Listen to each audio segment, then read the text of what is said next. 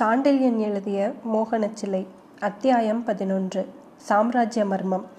உச்சிவேளை கடந்து முழுக்க ஒரு ஜாமம் கூட ஆகாததால் சற்றே கா சாய்ந்த கதிரவனின் கிரணங்கள் சில அந்த அரண்மனையின் அறையில் மேலை சாளரத்தின் மூலம் உள்ளே புகுந்து வாயிற்படியில் குப்புற கிடந்த மாரவேலின் முதுகிலிருந்து பெருகி வந்த தரையை நனைத்த குருதியின் சிவப்பை மிக பயங்கரமாக காட்டியது. மாரவேலை பற்றிய பேச்சை எடுத்தவுடனேயே அவர் அங்கு தோன்றியதும் குப்புற விழுந்து விட்டதையும் விஜயாலயரையும் பணிப்பெண்களுடன் உள்ளே செல்ல முயன்ற கண்ணழகியையும் திகைப்புக்குள்ளாக்கி விட்டபடியால் யாரும் இருந்த இடத்தை விட்டு ஒரு அடி கூட நகரவில்லை. கண்ணிமைக்கும் நேரம். அடுத்த ஒரு வினாடி சோழ மன்னனும் அச்சுதரும் மாரவேலை நோக்கி ஓடி அவரை இருபுறத்திலும் பிடித்து தூக்கி வந்து சற்று எட்ட இருந்த பஞ்சனையில் குப்புறவே படுக்க வைத்து காயத்தை கவனித்தார். உள்ளே சென்றுவிட எதிர் வா வாயிற்படியில் காலை எடுத்து வைத்த அரசகுமாரியும் ஓடி வந்து மாரவேல் கிடந்த பஞ்சனையின் பக்கத்தில் உட்கார்ந்து குருவேலை நோக்கினாள். அது புதைந்திருந்த இடத்தை நோக்கினாள். பிறகு பணிப்பெண்களை நோக்கி சுடுநீரும் ஆடாதுடை இலைச்சாரும் கொண்டு வாருங்கள் என்று உத்தரவிட்டாள். விஜயாலயன் குருவாலை தொடப்போனான் அதே சமயத்தில் தொடாதீர்கள் குருவாலை அதை பிடுங்கினால் அடுத்த வினாடி மாறவேல் மரணமடைந்து விடுவார் என்று எச்சரித்தாள் அரசமகள் அவள் ஆணையை கேட்டு வியந்த விஜயாலயன் மகளே அரண்மனை மருத்துவருக்கு சொல்லி அனுப்புவோம் இது நமக்கு வேலை இல்லை என்று கூறியதன்றி நீ உள்ளே செல் இவரை நான் கவனித்துக் கொள்கிறேன் என்றும் சொன்னான். ஆனால் அச்சுதர் அதற்கு இசையவில்லை. மன்னவா அரண்மனையில் அரசகுமாரியை விட பெரிய மருத்துவர் யாரும் கிடையாது. அவள் இஷ்டப்படி விட்டுவிடுங்கள் என்றார். சோழ மன்னன் தனது முதலமைச்சரை வியப்பு வழிந்த கண்களில் பார்த்தார். அரசகுமாரிக்கு மருத்துவமும் தெரியுமா? என்றும் கேட்டான். வியப்பு குரலில் விரிய. நன்றாக தெரியும். சேர நாட்டின் தலை சிறந்த மருத்துவரிடம் பயின்றவள் என்று புதிய செய்தி ஒன்றை சொன்னார் அச்சுதர். அரசகுமாரிக்கு மருத்துவ பயிற்சி எதற்கு? என்று கேட்டான் விஜயாலயன். அதை சேர மன்னரிடம்தான் கேட்க வேண்டும் என்ற அச்சுதர் பதில் சொன்ன சமயத்தில் பணிப்பெண்கள் ஒரு பாத்திரத்தில் சுடுநீரும் ஒரு வெள்ளை குப்பியும் வெள்ளை வஸ்திரமும் கொண்டு வரவே அரசனையும் அச்சுதரையும் பேசாதிருக்கும்படி சைகை செய்தாள் அரசகுமாரி. பிறகு வெள்ளை துணியை சிறிது கிழித்து வெந்நீரில் நனைத்து நீரை காயத்தின் மீது பிழிந்து மெல்ல ரத்தத்தை துடைத்தாள். அடுத்து வெண்கல குப்பியிலிருந்த பச்சை இலைச்சாறை குருவாலை சுற்றிலும் ஊற்ற பெருகி வந்த குருதி சட்டென்று நின்றுவிடவே குருவால் பதிந்த இடத்தை சுற்றும் முற்றும் தனது பஞ்சு விரலால் லேசாக அழுத்தி பார்த்தாள். திருப்திக்கு அடையாளமாக தலையை ஆட்டிக்கொண்ட அரசகுமாரி தனது அழகிய விழிகளால் அச்சுதரையும் தந்தையும் நோக்கி உயிருக்கு பயமில்லை. குருவால் சுவாசப்பைக்கு சிறிது கீழேதான் பாய்ந்திருக்கிறது. குத்தியவுடன் அவசரப்பட்டு குத்தியிருக்கிறான் என்று சொற்களை மிகவும் மெதுவாக உதிர்த்தாள். அமுதத்தாரை என உதிர்ந்த அவள் சொற்களால் அச்சுதரும் அரசரும் ஆசுவாச பெருமூச்சு விடவே அரசகுமாரி மீண்டும் தனது கவனத்தை மாரவேலின் காயத்தை நோக்கி செலுத்தினாள். தந்தையே அச்சுதரே மாரவேல் சிறிதும் அசையாதபடி இறுக்கி பிடித்து கொள்ளுங்கள். சிறிது அசைந்தாலும் அவர் உயிருக்கு நான் உத்தரவாதமல்ல என்று கூறியதும் தலைப்பக்கத்தை அரசரும் கால் பக்கத்தை அச்சுதரும் இறுகி பிடித்து கொள்ள அடுத்த சிகிச்சையை தொடங்கினாள் அரசகுமாரி இரு பணிப்பெண்களை மஞ்சத்தின் இருபுறமும் வரச் சொல்லி மீண்டும் வெள்ளை துணியின் ஒரு பாகத்தை கிழித்து குருவாலை சுற்றி முதுகில் அழுத்தி கொண்டாள். இந்த குருவாலை நான் எடுத்ததும் காயத்தின் வாயிலில் பச்சை இலைச்சாறை பத்து சொட்டுக்கள் தொடர்ச்சியாக ஒரே சீராக விடு என்று ஒரு பணிப்பெண்ணிடம் கூறிவிட்டு சுடுநீரை வைத்து கொண்ட பணிப்பெண்ணை அருகில் வர சைகை செய்தாள். அவள் வந்ததும் மீண்டும் சுடுநீரை காயத்தின் வாயிலில் பிழிந்துவிட்டு குருவாலை லேசாக சிறிது சிறிதாக எடுக்கலானாள்.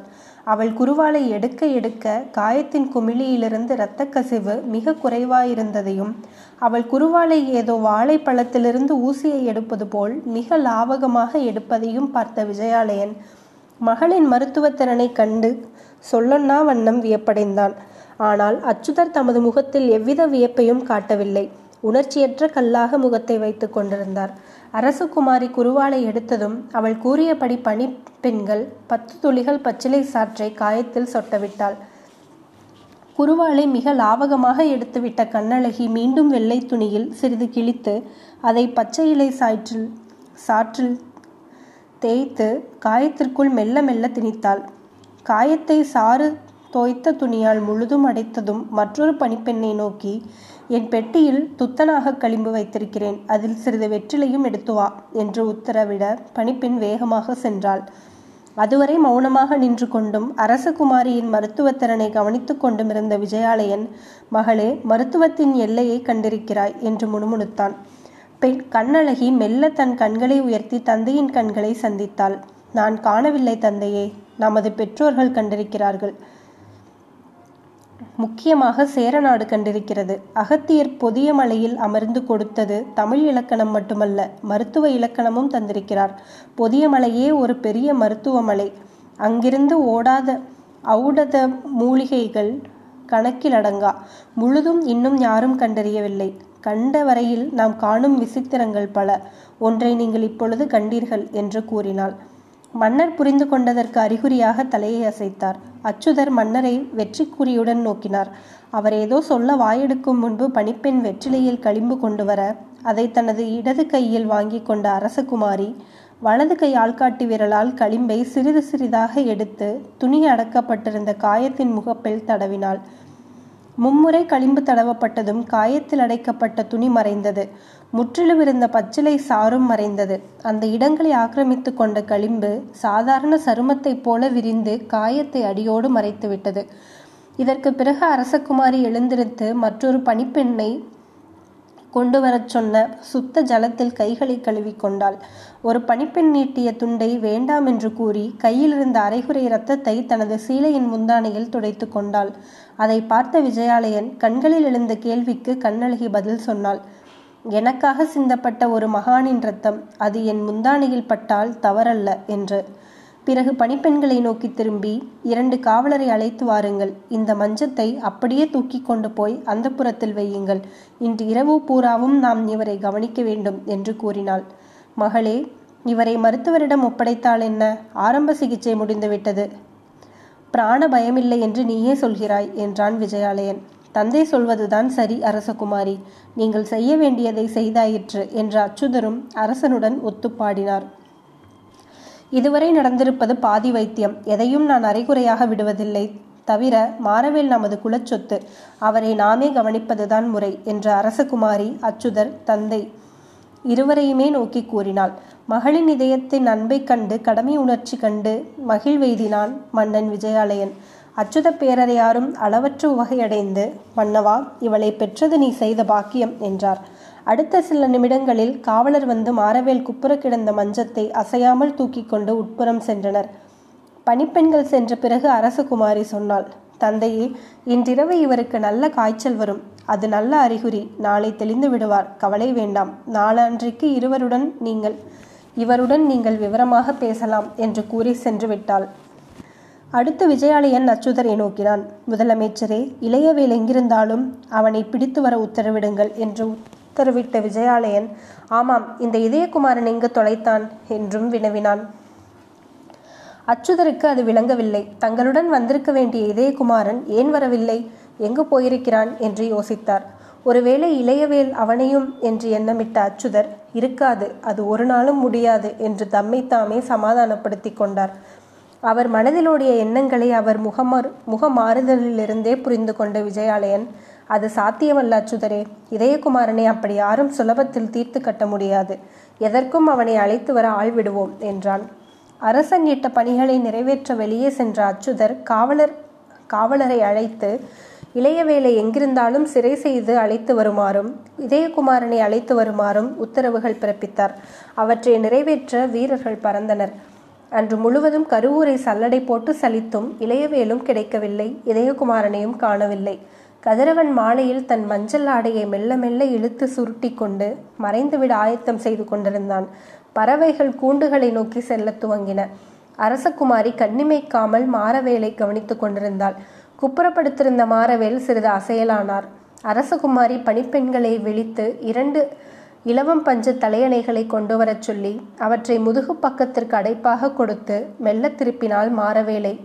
இரு பெண்களின் துணை கொண்டு. மாறவேல் ஒருக்கழித்து படுத்த நிலையில் பஞ்சடைத்த கண்களை லேசாக திறந்தார். உதடுகள் மெல்ல அசைந்தன.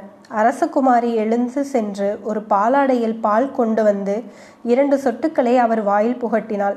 மாறவேல் நன்றாகவே கண்களை திறந்தார். அப்பொழுது அவருக்கு ஜுரப்பார்வைதான் இருந்தது. நெற்றியில் கையை வைத்த அரசகுமாரி நெற்றி பொறி பறப்பதை உணர்ந்தாள். அரசகுமாரியின் கை அவருக்கு மிக இதமாக இருந்திருக்க வேண்டும். அதே கை அதே இடம் பூ போல் இருக்கிறது. அன்னைக்கும் அப்படித்தான் இருக்கும் என்று ஏதோ பேசினார். அதே சமயத்தில் அவர் இதழ்களில் புன்முறுவல் ஒன்று படர்ந்தது. அது யாருக்கும் தெரியாது. ஆனால் இப்பொழுது எங்கிருக்கிறது? என்று கேட்டுக்கொண்டார். அவர் ஜுரத்தில் பேசுகிறார் என்பதை புரிந்து கொண்டாள் அரசகுமாரி. ஆனால் அவற்றில் ஏதோ பொருள் புதைந்திருப்பதும் அவளுக்கு தெரிந்தது. அதை உணர்ந்து கொள்ள அவர் காதரிகள் குனிந்து என்ன கேட்கிறீர்கள்? என்று மெதுவாக கேட்டாள். ஜொர வேகத்தில் மாரவேலி இதழ்கள் அசைந்தன. அது மோகனச்சில்லை என்றார். அதற்கு என்ன? என்று கேட்டாள் அரசகுமாரி. சிறிது நேரம் பதிலில்லை பிறகு அவர் இதழ்கள் மீண்டும் அசைந்தன. அதன் ரகசியம் சாம்ராஜ்ய மர்மம் என்ற சொற்கள் மெதுவாக வந்தன. அவர் எதையோ சொல்ல முயல்கிறார் என்பதை அரசகுமாரி உணர்ந்து கொண்டாலும் அதற்கு தேவையான சக்தி அவர் உடலில் இல்லை என்பதையும் புரிந்து கொண்டாள். ஆகவே அவர் காதுக்கருகில் மீண்டும் குனிந்து தூங்குங்கள் காலையில் பேசலாம் என்றாள்.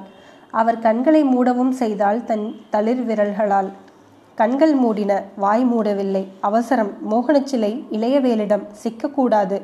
அதன் மர்மம் வெளிப்பட்டால் ம் ம் இத்துடன் சொற்கள் நின்றன. மாரவேலின் மூச்சு ஒரே சீராக வந்து கொண்டிருந்தது. அவர் உறங்கிவிட்டதை அறிந்து எழுந்திருத்தாள் அரசகுமாரி. மறுபடியும் அவர் கண்கள் திறந்தன. உதடுகள் அசைந்தன. அரசகுமாரியின் முகத்தை நோக்கினார் மாரவேல் நீ அரசகுமாரி என்றார். ஆம். அரசகுமாரி மெல்ல பதில் சொன்னாள். மாரவேல் சிரமப்பட்டு சொன்னார். முக்கூடல் திருமுக்கூடல் கவனிக்கச் சொல் என்று திணறி பேசினார். மீண்டும் தலையணையில் சாய்ந்தார். கண்களை மூடினார். அரசகுமாரியின் முகத்தில் சிந்தனை படர்ந்தது. இளையவேளை எண்ணினால் முகத்தில் சினம் துளிர்த்தது. இதயகுமாரனை நினைத்தால் முகம் அந்திவானம் போல சிவந்தது. இவர் எங்குதான் போயிருப்பார்? ஒருவேளை மாரவேல் சொன்ன சாம்ராஜ்ய மர்மத்தை அவிழ்க்கப் போயிருப்பாரோ என்று தன்னைத்தானே கேட்டுக்கொண்டாள். அவள் நினைப்பு அவள் துயரத்தை துடைத்தது. களைப்பை கூட ஓட்டிவிட்டது. அவள் ஏதோ நினைத்து கொண்டே நகைத்தாள். அந்த சமயத்தில் இதயகுமாரன் அரைவாசற்படியில் தோன்றினான். மாரவேலிடம் நான் உடனடியாக பேசியாக வேண்டும் என்றான். அவன் கையில் அப்பொழுது அந்த மோகனச் சிலை இருந்தது. அவனை கண்ட கண்ணழகியின் கண்கள் மகிழ்ச்சி வெள்ளத்தில் கொட்டின. உதடுகள் இப்பொழுது அவருடன் பேச முடியாது என்ற சொற்களை உதிர்த்தன. பேசியாக வேண்டும். முடியாது. நாளை வரை காத்திருக்க வேண்டும். முடியவே முடியாது என்ற இதயகுமாரனின் மாரவேலின் மஞ்சத்தை நோக்கி நடந்தான். இரு கைகளை விரித்து நில்லுங்கள் அப்படியே என்று தடுத்தாள் அரசகுமாரி.